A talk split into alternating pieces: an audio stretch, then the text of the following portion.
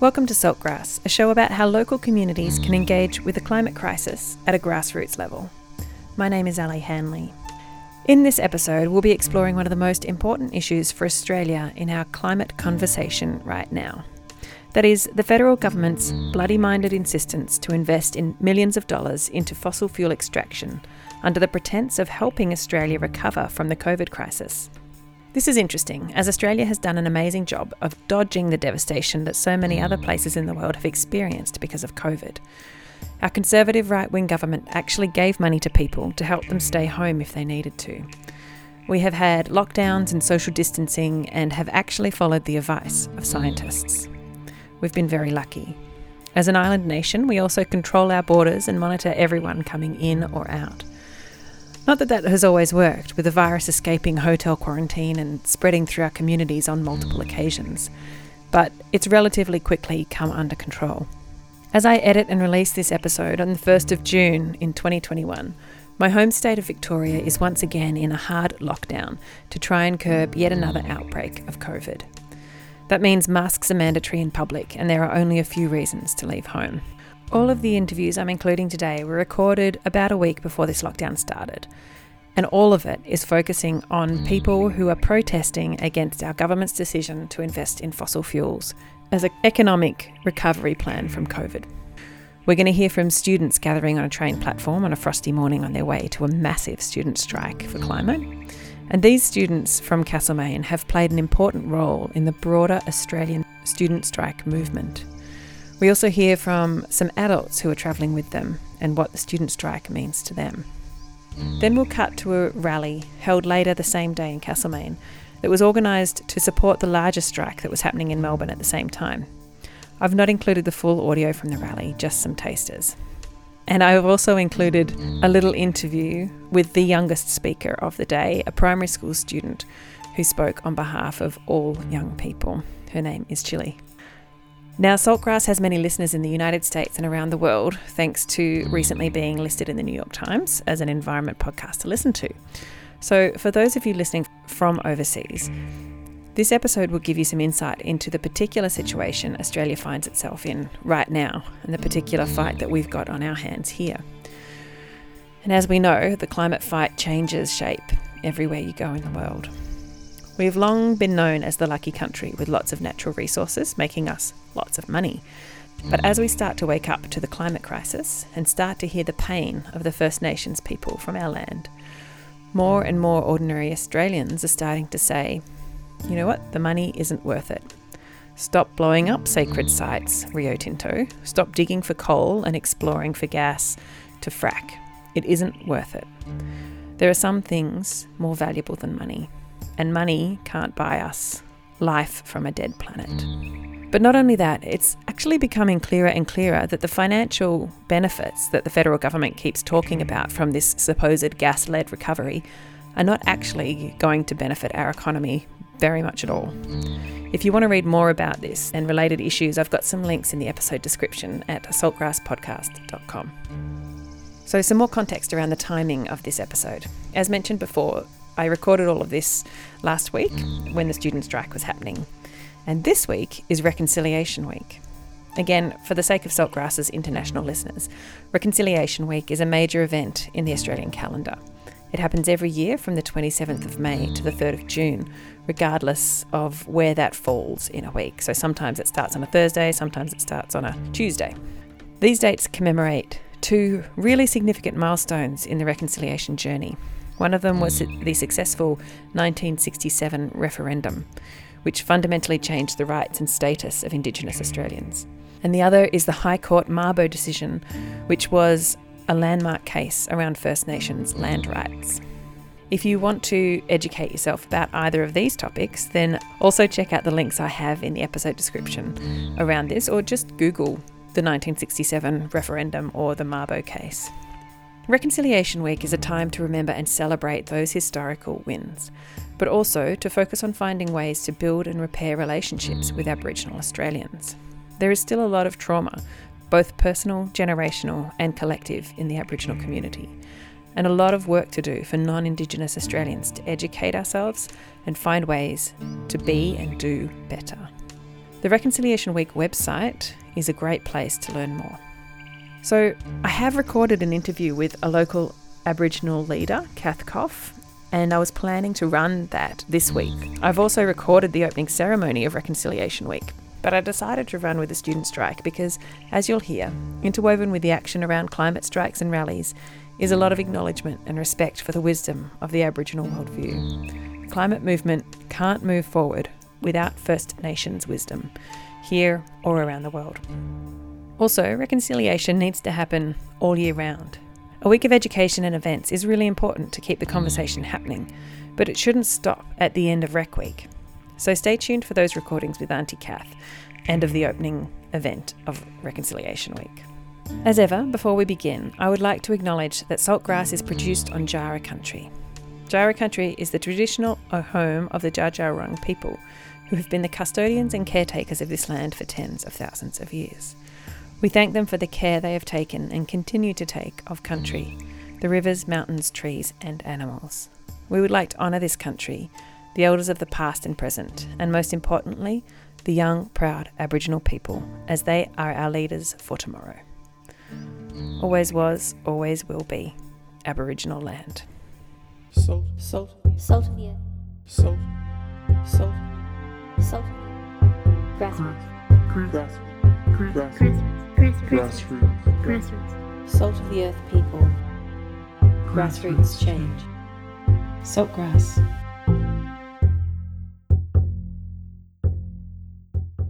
Listen to all episodes of Turning the Goldfields Green at saltgrasspodcast.com. So first up, we're going to hear from the teenagers who gathered on a frosty morning at the Castlemaine train station. I got there at about 7:30 a.m. to capture the intent and enthusiasm of these young activists. Then later in the episode, we're going to jump straight to the climate rally that was held that same day at Victory Park in the Castlemaine town centre. So your name's Harriet. Yeah. You're here on a freezing cold morning in Castlemaine at the train station. and you're with a group of other students who are going to travel to Melbourne for the climate strikes. Tell me what your role in this has been, because I know that you've been in it right from the start. How did it all happen for you?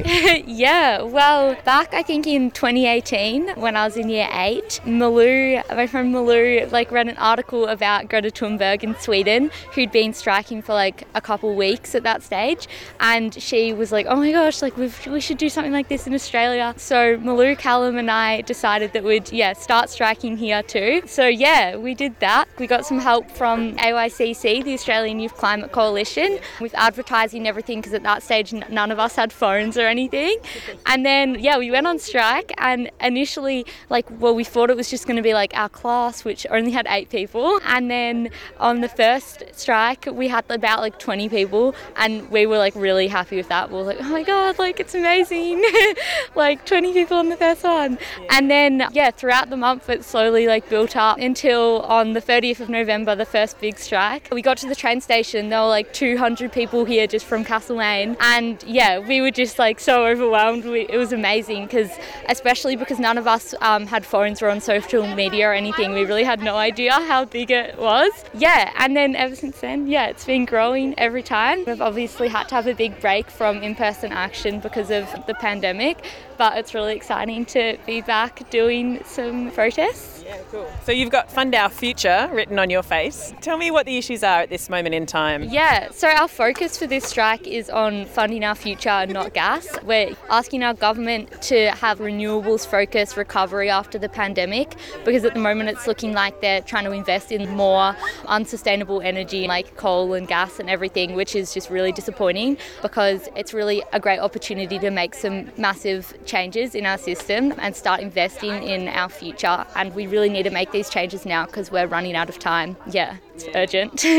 And what are you hoping to see when you get into Melbourne and what, what's going to happen today? Yeah, well, I'm trying not to have too yeah high expectations for people or everything because yeah, obviously we've lost like a bit of momentum and stuff over COVID, and it's going to probably take a while to build all that you know back up again and get people involved again. But yeah, I don't know. I'm just hoping for yeah as many people as we can get. Hopefully, lots of people come out to show their support and you know, it's just really important that people realise that this issue isn't going away and we can't just forget about it. So we're off to the climate strike in Melbourne. So this is the first climate strike since pre-COVID. So it'll be interesting to see how many how many young people here are there, and I'm going really as an ally the young people and supporter of them. Just whatever they need. They've got clear, strong voices. They don't need my voice as well. Just more as a kind of support vehicle for whatever they need. But I, I do support them. Climate change, I think, more and more in the discourse I'm hearing, is, is a catalyst for social change. I think it has been classed as a middle class movement, and I, and I get that. But I think now the discourse is broader, and this is about massive social change that is really needed. We now know climate change amplifies disadvantage, and that needs to be addressed. You know, I really applaud these young people taking that on. I think they, they too are articulating the movement in that way. You know, so this is about hearing the voices of marginalised, the voices of majority world peoples that aren't heard, where climate change has massive impacts on their way of life. So yeah, credit to them. And what's your like? What's the journey been from the start of this as a parent? What have you seen? Well, it's been pretty cataclysmic, really. I mean, I remember taking Malou and Callum taking them back from hip hop one night, and there was this mutterings of Greta, and what if, what well we could do a strike too, and then it sort of morphed from there, and thinking, wow, and they had the energy, they had the motivation, they had the inspiration, and then the first little climate strike in Bendigo, and I think they were really impressed that 40 or 50 young people came with us. And it's like, wow. And they made their first huge banner, and there's some beautiful video footage of that. And then it kind of just morphed. And the interesting thing was, none of them were on social media. So it all happened word of mouth, and they weren't aware of the massive sort of movement that was building through social media. So they were completely gobstruck when we went down to Melbourne that time. it was beautiful. I, I was quite moving actually, seeing them on the escalator in Southern Cross Station. I remember they all turned round and there was, you know, there was maybe 400, 500 from Castlemaine or in Southern Cross and just watching this movement of young people suddenly going, wow, we have power. I think that's what I saw. And they all just cheered. It was quite a memorable moment, really. Yeah. Someone held up the big banner at the top. Yeah, yeah, yeah, yeah. The freeze, yeah. So we're going to do that together again, I think. Yeah, I think Just that for- was very moving, very powerful. So they we do this freeze. So do you want So to we talk come in from Southern Cross, we get into from our train, and we go into like the big lobby, you know, near the front, and we get there, and we have. Do we have the hedgehog toy with us? Yes, Yes, okay. We've got a little toy that makes a squeaky noise, and we say, right, when we squeak this toy, we're all going to stop where we are, Hi Lisa. be silent, hold our banners up, and freeze. gonna And so we, we make the noise, and everyone stands there with their banners held up, and then we just wait, and all the commuters have to weave in and out of us for, for a couple of minutes at least, and then we then we let it go. But for a few minutes, there's a group of kids in the lobby of Southern Cross, just frozen there, holding their messages up, not saying a word, and it's really powerful. I'm Tilly and I'm Nellie. It's Nellie. We're striking from school for School Strike for Climate because it's something that we think is very important for our future. That needs to change. Change the approaches that our um, government is currently implementing. like funding bad things like Fossil fuels. all that. Mm-hmm. We don't want that. Have you been to a climate strike before? Yes, we've been to a few, not last year, obviously, but years before. Some of the big ones in Melbourne we've been to. How did you get involved in the first place, like several years ago when you first started getting interested? A lot of our peers are really interested in it. It's a very supportive community and very encouraging of getting as many people as possible. So it felt like a very um, easy thing to become a part of, which I think is a good thing because then you can get the most amount of people interested and supporting. Most of my friends were going for it, and like it's pretty lonely at school if you don't come. That's interesting. And how have your parents felt about you skipping school? They're fine with it. Yeah, my parents are very supportive of the course, so, which is really, really helpful. I'd probably come anyway, to be honest. Yeah. But um, even if they weren't, but they luckily they are. What do you feel about the global movement about school strikes and stuff uh, from the start to now? What are you seeing happen? I think they're continuously growing, which we love to see. I think as it becomes more, and especially because of social media, I think, which is really helpful in sort of putting the, the word out and the messages, and as it becomes a much bigger thing on social media and on the internet, I think it encourages more people to take action and join and support and everything. So it's really good to see, I'd say. I think that social media has been very good. There's like people posting about it and like you get to see all the good stuff happening. I think that just makes people want to join a bit more. Do you think it's making a difference? All these students striking. Have you? Do you feel like it's doing something? I think the fact that it's got so much attention, even negative from the media, is actually is a really good thing. You want the attention. You want to show that people aren't going to back down. I think that no matter what, even if there's backlash and everything, that this is something that's really important to so many people. It's going to keep happening, and if you don't want it to happen, then take some other action. You know. So I think that yeah, I think that's I think it's really good. Um, yeah. It's definitely making an impact. There's like more and more people each time. Even when we're just walking on the streets, I see people just like randomly on the street joining in, just mm. walking with us. So I think it's definitely doing stuff. And when do we want it? Now! What do we want? Climate action! And when do we want it? Now! We're going to go to Melbourne and tell our government to fund our future instead of dirty gas projects,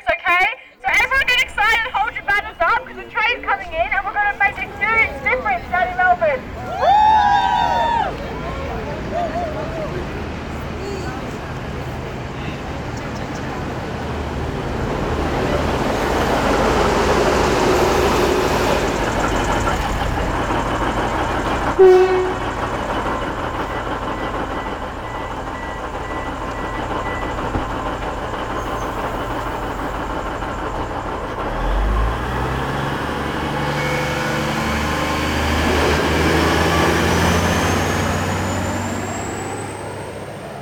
So, Eliza, we've spoken before. You're helping to organise the Castlemaine support rally. Yes. So, we've just waved off all of the student strikers. So, what's happening here in Castlemaine in support of the main strike in Melbourne?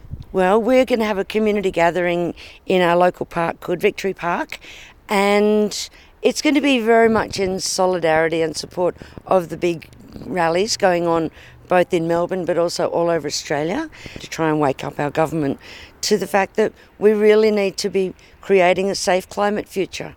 For, particularly for the young people and all of nature. So, what's what's happening in Victory Park? We'll be gathering from 1 pm and we're having a welcome to country from our local elder, Uncle Ricky Nelson.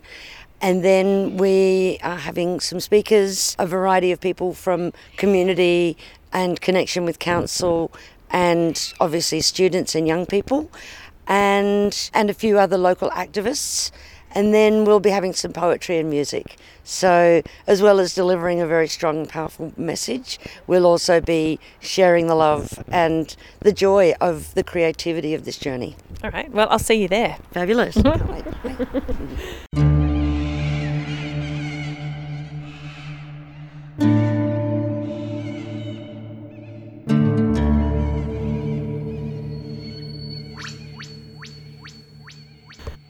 Welcome, everybody. Thank you very much for coming along to this fabulous day, this um, action against the climate crisis, organised by the kids originally and taken up by the community today. Excellent to see you all. Beautiful day. Good work getting this um, great weather for us. Now, to start proceedings, we have wonderful Uncle Rick who's going to give us a welcome to country. So, if you'd like to put your hands together for Uncle Rick. Uh, thank you very much. Uh, first, I'd like to thank um, this climate rally people inviting us here today to participate in this rally for climate change. And if anyone, you know, is uh, interested and keen about climate change, it's Aboriginal people. You know, I've lived here for over 40 years. And I can honestly say I've seen the climate change. It has it's changed from when I was a teenager to, to now, it has definitely changed. The summers are different, seasons seem to be running into each other.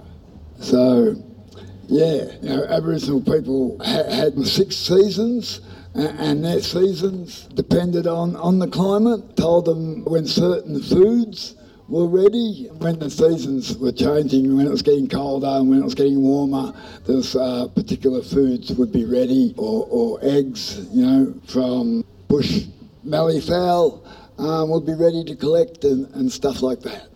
So Aboriginal people had, had particular ceremonies for visitors onto their lands, and one of those was the Welcome to Country or the Tanderrum ceremony, or as the early settlers called it, the Freedom of the Bush ceremony. Because once they participate in the ceremony, that, that gives you safe passage as you pass through that mob's country. So we've got a little chant that we do that there's many parts to the welcome. There's five or six parts, different parts to it. So it's too involved to, to go into fully here today, but we've got a, a, a, little welcome chant that, that we do. Actually saying, welcome to emu country. We've got a, a dreaming story about giant emus and stuff just out around Mount Franklin. So anyway, yeah, welcome to emu country and give those people um, good spirit as I as I go. So thanks very much and, and thanks for coming today.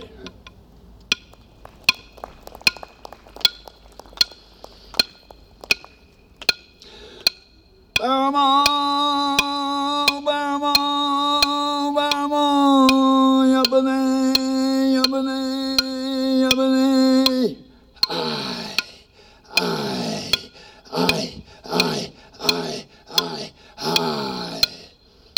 Burma, Burma, Burma, Yabane, Yabane, Yabane.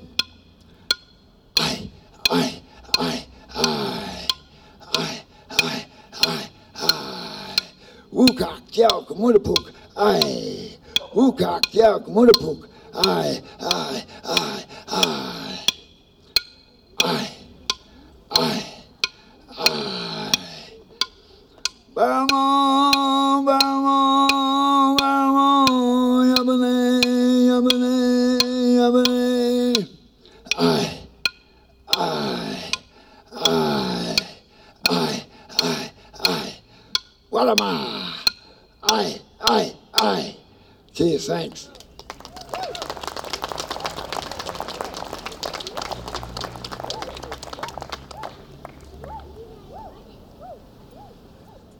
Well, thank you, Uncle Rick, for that fabulous warm welcome to country. And what a, a brilliant country it is. We are here, of course, on Dja Dja Wurrung country, and how lucky we are to be here. And as uh, Uncle Rick pointed out, this beautiful land is all about everybody here, but also it has a big story, and we're all kind of part of it. And um, we're very um, lucky to be able to share some of that story with Uncle Rick and the elders. And, and we all know that land, as they've been saying for many years, is central. Country is central. And the uh, entire world that we live on is absolutely at the heart of everything that we know and love. It's survivor land here. It's been trashed in the past, but I think there's a growing awareness and a desire for us to listen to Uncle Rick and Auntie Kath and Auntie Julie and all the other elders about what they've been saying forever. We are just a small part of a much bigger story, and we are all beholden to care for it and to listen. Now, I really love this country and I really love this community, and yet it seems to me that pretty much at any gathering of thinking people across the nation, talk eventually becomes uh, all about the challenges we all face. As older people with most power and the influence, and as younger people whose future we are creating as we speak. And I'm talking, of course, about the climate crisis. Our leaders are failing us. The gas led recovery. I mean, are you kidding? you got to be kidding. $600 million of public money on a stranded asset that will simply add fuel to the burning house that Greta has so eloquently warned us about. The markets are running away from fossil fuels. China is building super solar and wind farms. The electric vehicle revolution is coming no matter what ScoMo and his silly old friends think about it. People are taking up solar power and batteries in droves and they're doing it faster than you can say Greta Thunberg for world president. Now, recently I was reading about First Dog on the Moon, a fabulous cartoonist. He's a genius. He asked a question, and the question was, What can we say to the kids? And I actually think that's the wrong question. The, the, the question is, How do we listen to the kids? What are they saying to us? I mean, fight against climate change has become a, a worldwide phenomenon. It began with one small young woman sitting outside her school every Friday on strike for a better world. Single flame in the dark. And then the students of Castlemaine, our beautiful students here, saw her flame and lit a small fire here that grew and grew. There was a worldwide movement. And suddenly there was a spark of hope. We all felt a little bit better because the kids were in charge. The kids, the future leaders, they were standing up, they were being counted. And today, that spark, which has been dim- dimmed by the pandemic, is being relit. There are similar rallies across the country, in the big cities, in the townships, everywhere. The kids are talking. So let's listen to what they have to say. Uh, and now I'd like to introduce some um, people to talk about some action that's happening here at the council. Jodie Newcomb is the climate change coordinator at the Mount Alexander Shire Council, and Ellie Hanley is working works for the Maz Group, and she's also well world-renowned podcaster with her podcast Saltgrass. So I'd like to introduce both of them to come up and say some things about the climate uh, action plan. Hello. Hello, thank you, Suzanne.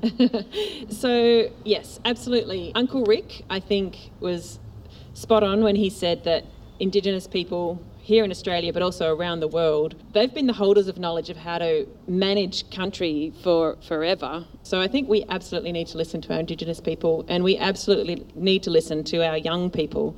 And Greta is spot on the money with her speech. Yeah, I think reflecting on the fact that we are here on Jara country and very blessed to be here with the Dja Dja Wurrung people and, and their continued connection to land, we would do really well to listen to Jara law and what it says about respecting water, that we should have clear, pure water running through this country. We should have clean air. We should have soils that are rich and support life and we should not take more than we need. And that, that really simple set of laws is a wonderful place to start. And our love of this place and our connection to country is a big part of the solution. If everyone around the world would love their patch, like we do here in this community, invest and invest their energies in looking after the local environment, we could go a long way to solving the ecological and climate crisis.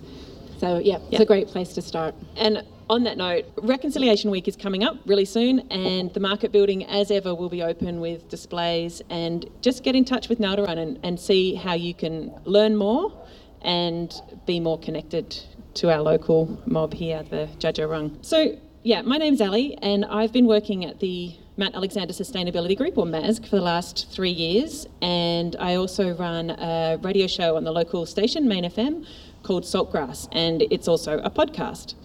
In my work in both of those capacities, I have had the chance to speak to so many people in our region about climate, what worries them, what they're afraid of in terms of our future, what makes them angry, what they're outraged about, and what their hopes and their visions and, and what they really think if only we could just do that one thing, it could make the difference.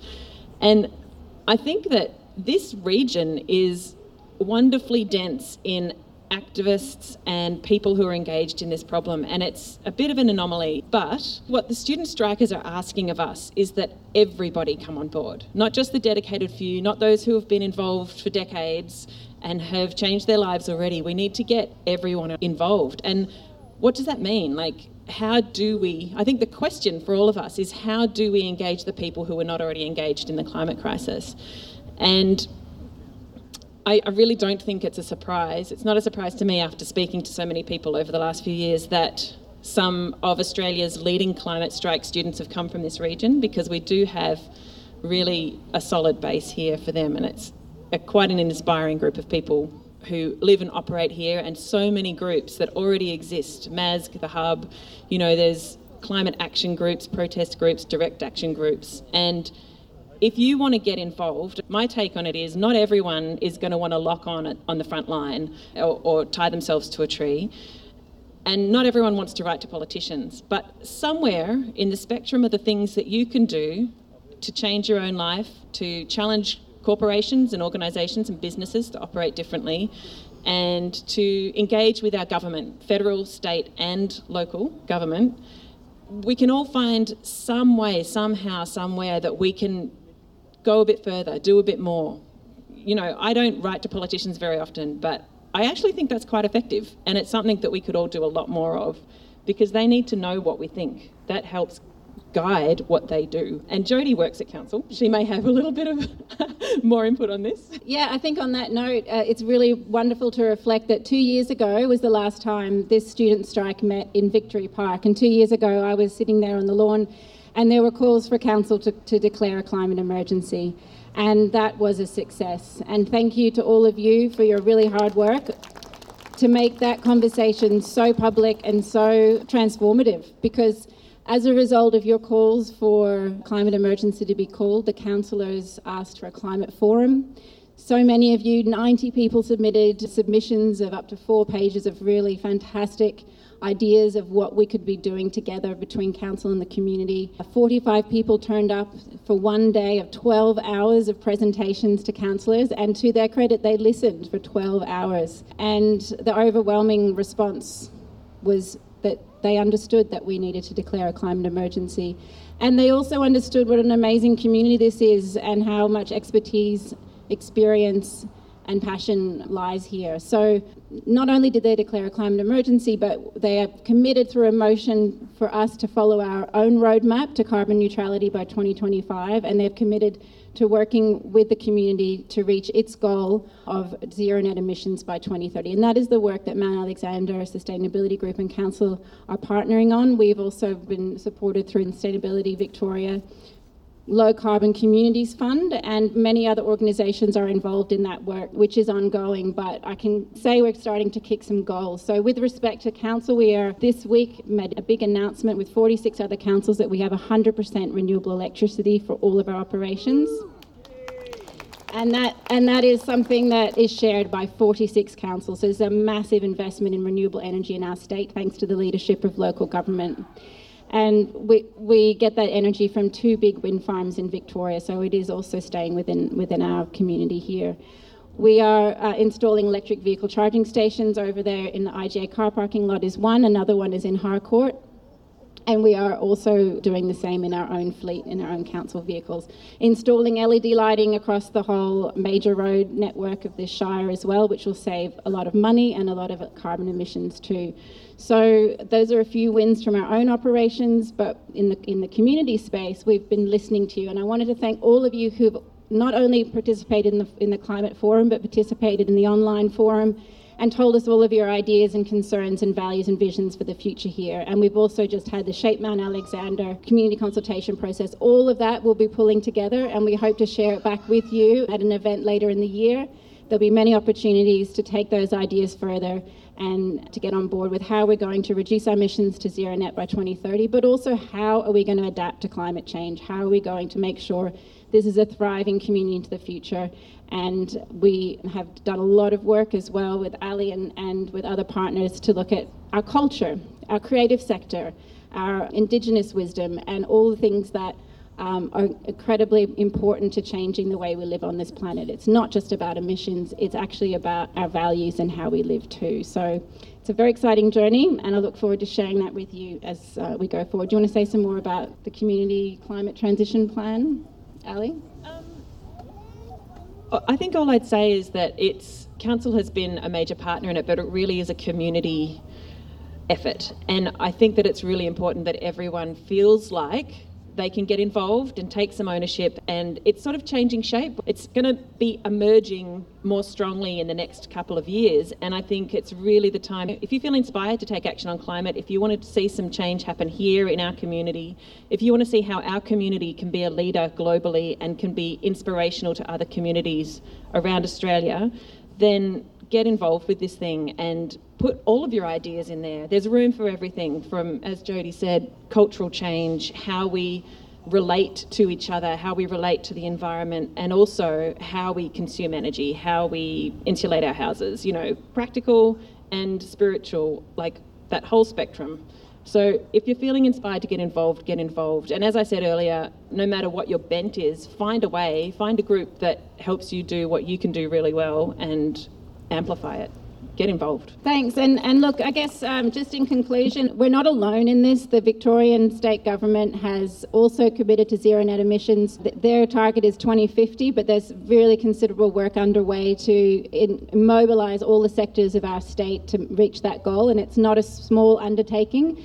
There'll be a lot of money that we hope to funnel into this community for things like microgrids, regenerative agriculture, even electric vehicle manufacturing, all sorts of opportunities. And I think part of our plan with all of you is to think about what are the really big opportunities for business growth and innovation in this region. So thanks for your attention and please stay inspired and follow those little and big ideas that you have. That's what's going to make a difference.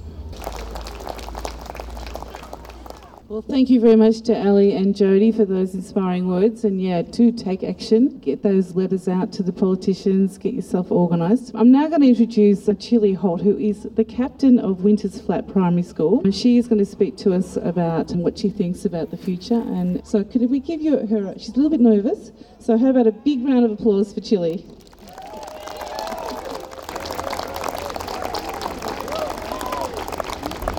Hello, my name is Chili.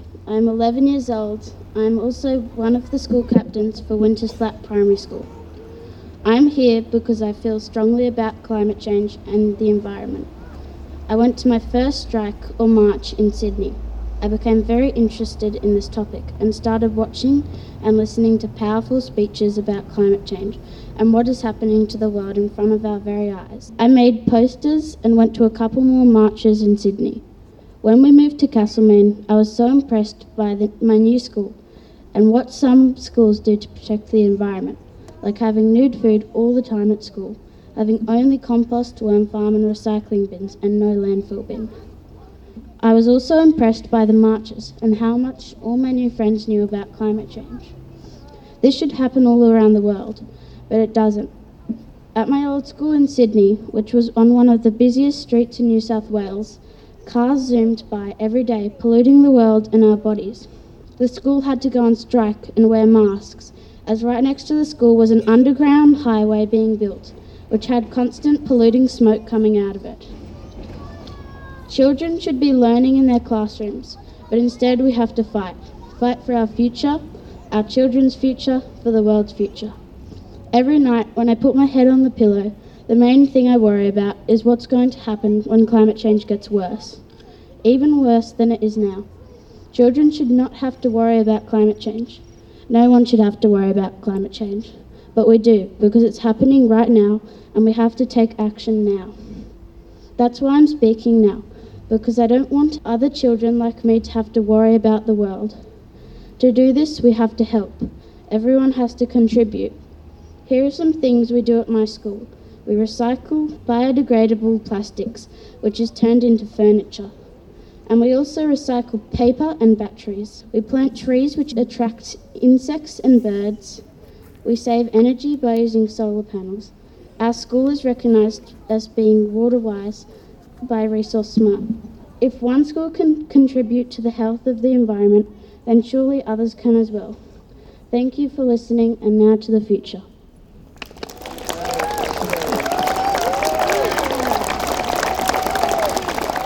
Thank you so much, Chili. What an absolute inspiration. Great. How good was Chili? Another round of applause for Chili. Good on you, darling. and a lot of kids uh, that were involved in the um, original strike are down in Melbourne, so, you know, shout out to them. And it's great to see the batons being passed to the younger children to take up this fabulous struggle. And she's right, shouldn't be their problem, but, you know, good on them for taking it up. Okay, time now to hear from Trevor, Trevor Scott. Now, everyone knows Trevor, he's been around for a very long time. He went on the big Bob Brown anti Adani rally that went up to Queensland. He's part of the Central Victorian Climate Change Action Group, and he's got a bit to tell you about what's been going on with that. So please give Trevor a big round of applause. Thanks, Suzanne. Hello, everybody. Great to see you here. We weren't sure how many people would come, but you've done us proud. Good to see you all here. I'm an active member of Central Vic Climate Action, and I was invited to uh, School Strike for Climate in Castlemaine to speak by Callum, a local school striker who's not here today because he's missing school and he's gone on the train and he's in Melbourne. So good on all those people that are not here today and went to Melbourne. So, firstly, I honour the First Nations people, the Dja Wurrung, on whose land we meet today. I acknowledge the elders, past, present, and emerging. I want to start with a quote The earth does not belong to man, man belongs to the earth. All things are connected, like the blood which unites one's family. Whatever befalls the earth will befall the sons and daughters of the earth. Man did not weave the web of life, is merely a strand in it. Whatever he does to the web, he does to himself. So these words are words of the American Indian leader, Chief Seattle, and they go right back to 1852 as his people gave up their ancestral lands to the white settlers.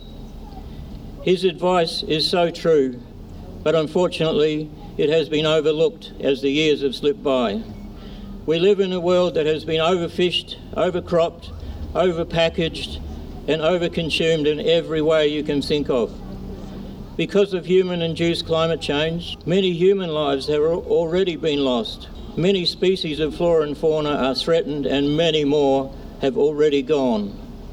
The First Nations people of the countries of the world, and I include the Aboriginal people of Australia, know and have known for thousands of years what to do to live sustainably on this earth. And this knowledge has been passed down from generation to generation of their people. Unfortunately, the more recent settlers, going back to Captain Cook and the First Fleet, have chosen to ignore this wisdom and it has now become abundantly clear that our ways of living are unsustainable and we are choking the earth. Thanks to our scientists, we've known for 30 or 40 years about greenhouse gas and how it entraps the sun's rays. Unfortunately, we haven't listened to the scientists either. We have so much evidence of this over, overheating, cyclones and floods that grow stronger and higher every year, bleached coral reefs that will not recover, and horrific, unstoppable fires. In the wake of COVID-19 crisis, our government early last year set up a recovery commission Unfortunately, almost every member of this commission had a direct link to a lobbyist or a company involved in fossil fuel extraction. So, in spite of scientists informing us decades ago of the dangers of, of burning fossil fuels and their advice that they must stay in the ground, our government is insisting on a gas led recovery. Shame on them. This will inevitably lead to the waste of millions of dollars in stranded assets such as gas plants and pipelines, but more importantly and more tragically, it is setting Australia up to extract more and more fossil fuels. Unlike Australia, many of the world's countries have pledged to reduce gr- their greenhouse gas emissions, but unfortunately, even if they're fulfilled, fall well short of what is needed to bring global energy related CO2 emissions to net zero by 2050. The International Energy Agency, the body that works with countries around the world to shape energy policies for a, a, safe climate, has long been a supporter of fossil fuel use for energy production. Now, at long last, it is saying that there must be no new coal mines or gas field and there must be no expansion of existing coal mines or gas fields. Our country in 2021 with its focus on our resources and a gas led recovery, is now at odds with this. Our government, with its lack of planning for a transition from fossil fuels to renewable, is about to make Australia the pariah of the world. What can be done, I hear you asking? Here's some of the things that you can do.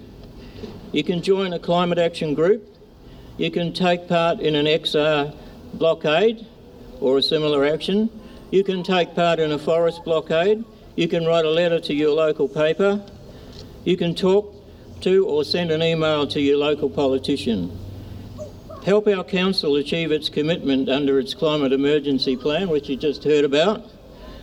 Talk about the need for climate action to your friends, to the people in your church or your club. I'm grateful to all of you who have joined School Strike for Climate today. And I'm grateful for anything that you can do from now on to help save this planet for us and for future generations. Thanks for listening. Good on you, Trev. Thanks. Big round of applause for Trevor. Good on you, mate. Okay, now Bernie Tonkin Cook, I believe that's you, young sir. Okay, you're going to come and tell us about something um, very important. Please come to the mic. Hi everyone, my name's Bernard Tonkin. I'd like to thank the organisers for the opportunity to talk to you today about an exciting new campaign where you can uh, take action without even having to get out of your pyjamas. I'd like to second what Trevor said about our Indigenous forebears and their ability to live on country sustainably. And it's only possibly, probably since the fossil fuel advent of the Industrial Revolution in the last 200 years that life has become suddenly unsustainable and we've got to make big changes. So, a few years ago, inspired by Greta Thunberg, a bunch of kids in Castlemaine decided that they were going to turn Greta's action into a high powered collective action. And so they collectively walked out of school en masse from Castlemaine Secondary College. And from there, with the help of friends in the Australian climate movement and their networks, the School Strike for Climate as a mass collective walkout went global viral from Castlemaine in a month. That's a story that's worth telling. And perhaps um, inspired by the school strikers and inspired by their ability to tap into global youth energy that was just waiting, waiting for a new tactic, something new to do. Perhaps this campaign that I'm talking about today might, you know, perhaps it'll go that way too. So, this is a new campaign I'm announcing that's about taking on our super funds, which hold a lot of money and are a big slab of the economy. Is anyone here got a super fund? Put your hand up if you've got a super fund. Yeah? Lots of people? Awesome. Put your hand up if you're already in Future Super or Australian Ethical, one of the fossil free ones. Yeah? Few people? Yeah? Put your hand up if you're in a trade union backed industry super fund. Some people? Yeah? Yeah? Put your hand up if you don't know which super fund you're in.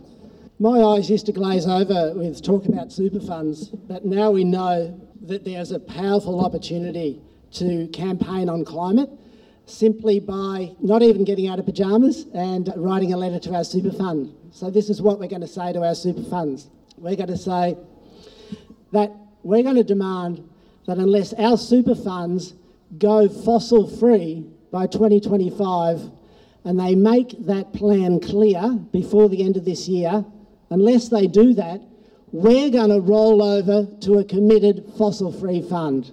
And we're going to roll over collectively and publicly and use as much publicity as we can to inspire others to follow, our friends, our families, and also to shame and embarrass the hypocrisy of the super funds who are still investing our money in fossil fuels. And we're going to say that there's no excuse any longer to have an eco, environmentally friendly section of your super fund while the rest of your fund burns down the planet. So many people have privately shifted their super uh, for ethical reasons, and that's fantastic. But yeah, we're going to do this publicly and collectively, just like the school strikers did, who turned Greta's action into something even more powerful. So, what the dirty secret today that I want to ex- expose about the super industry, including the trade union backed industry funds, and there are many trade unions who've backed the school strikers today. So, as my friend says from Market Forces, where there's hypocrisy, there's hope. And my word, there's a lot of hypocrisy. So that means there's a lot of hope.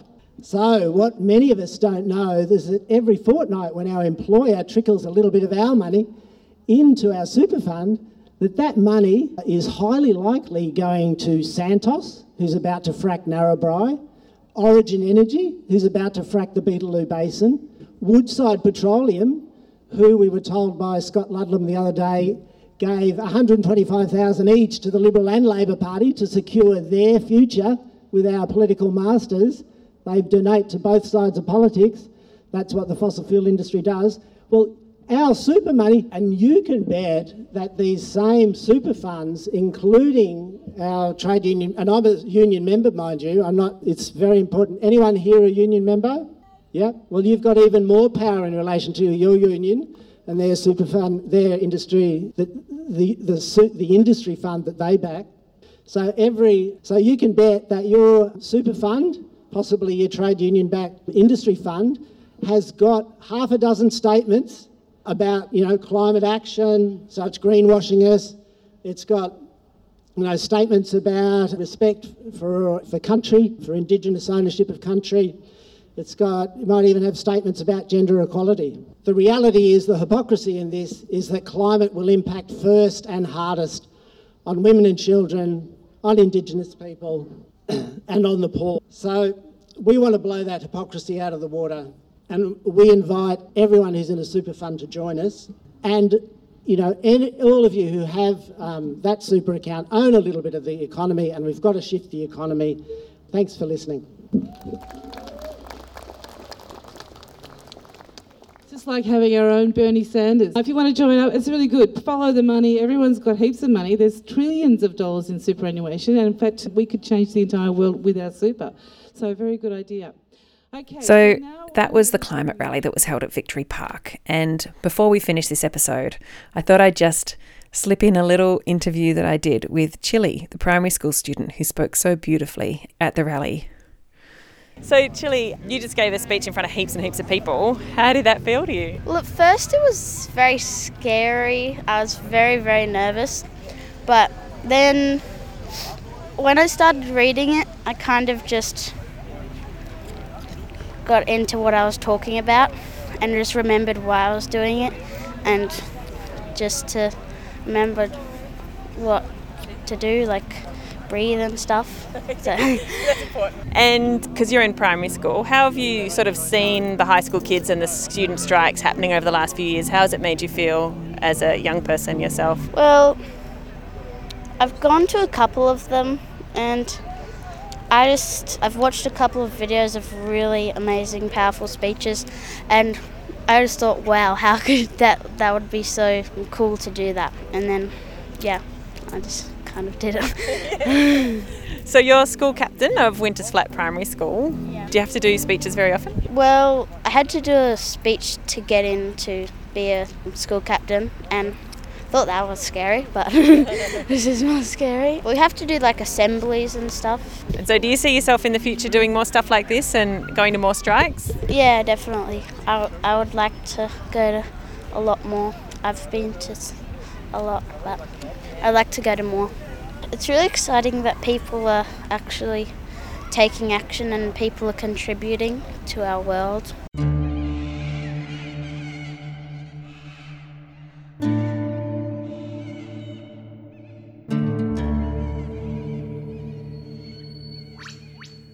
That was Chili, the primary school student who spoke so bravely and beautifully at the climate rally in Castlemaine. So today's episode has been all about how our young people are taking action on climate and demanding better from us and our leaders. There are links to many of the things discussed in the show in the episode description at saltgrasspodcast.com. I've also included a link to some exciting developments in the Australian courts.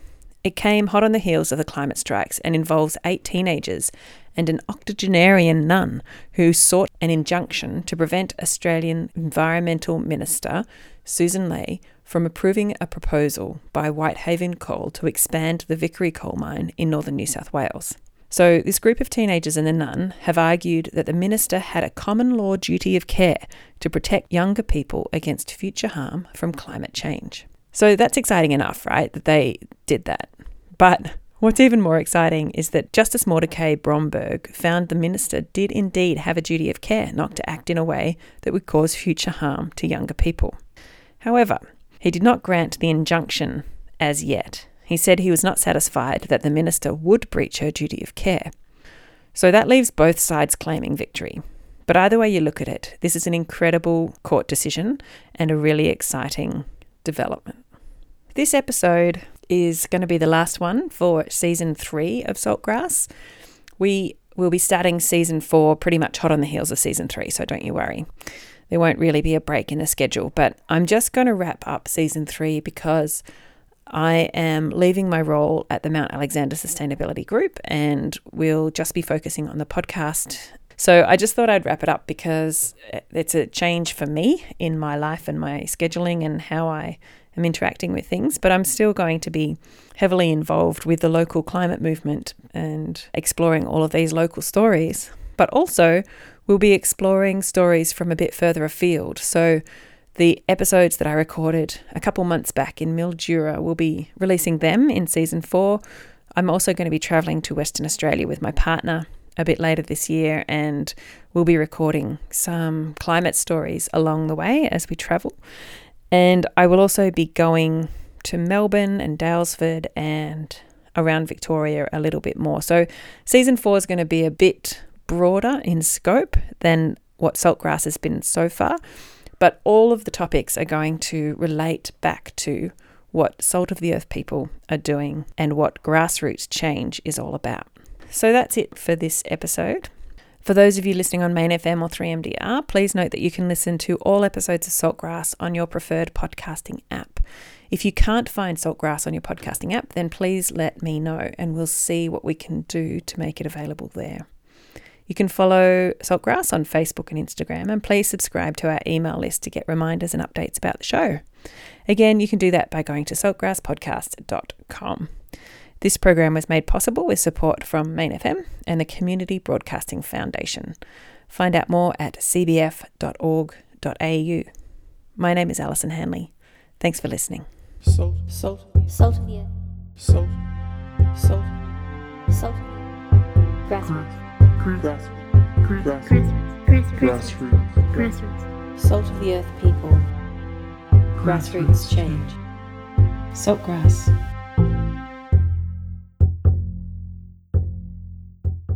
Listen to all episodes of Turning the Goldfields Green at saltgrasspodcast.com.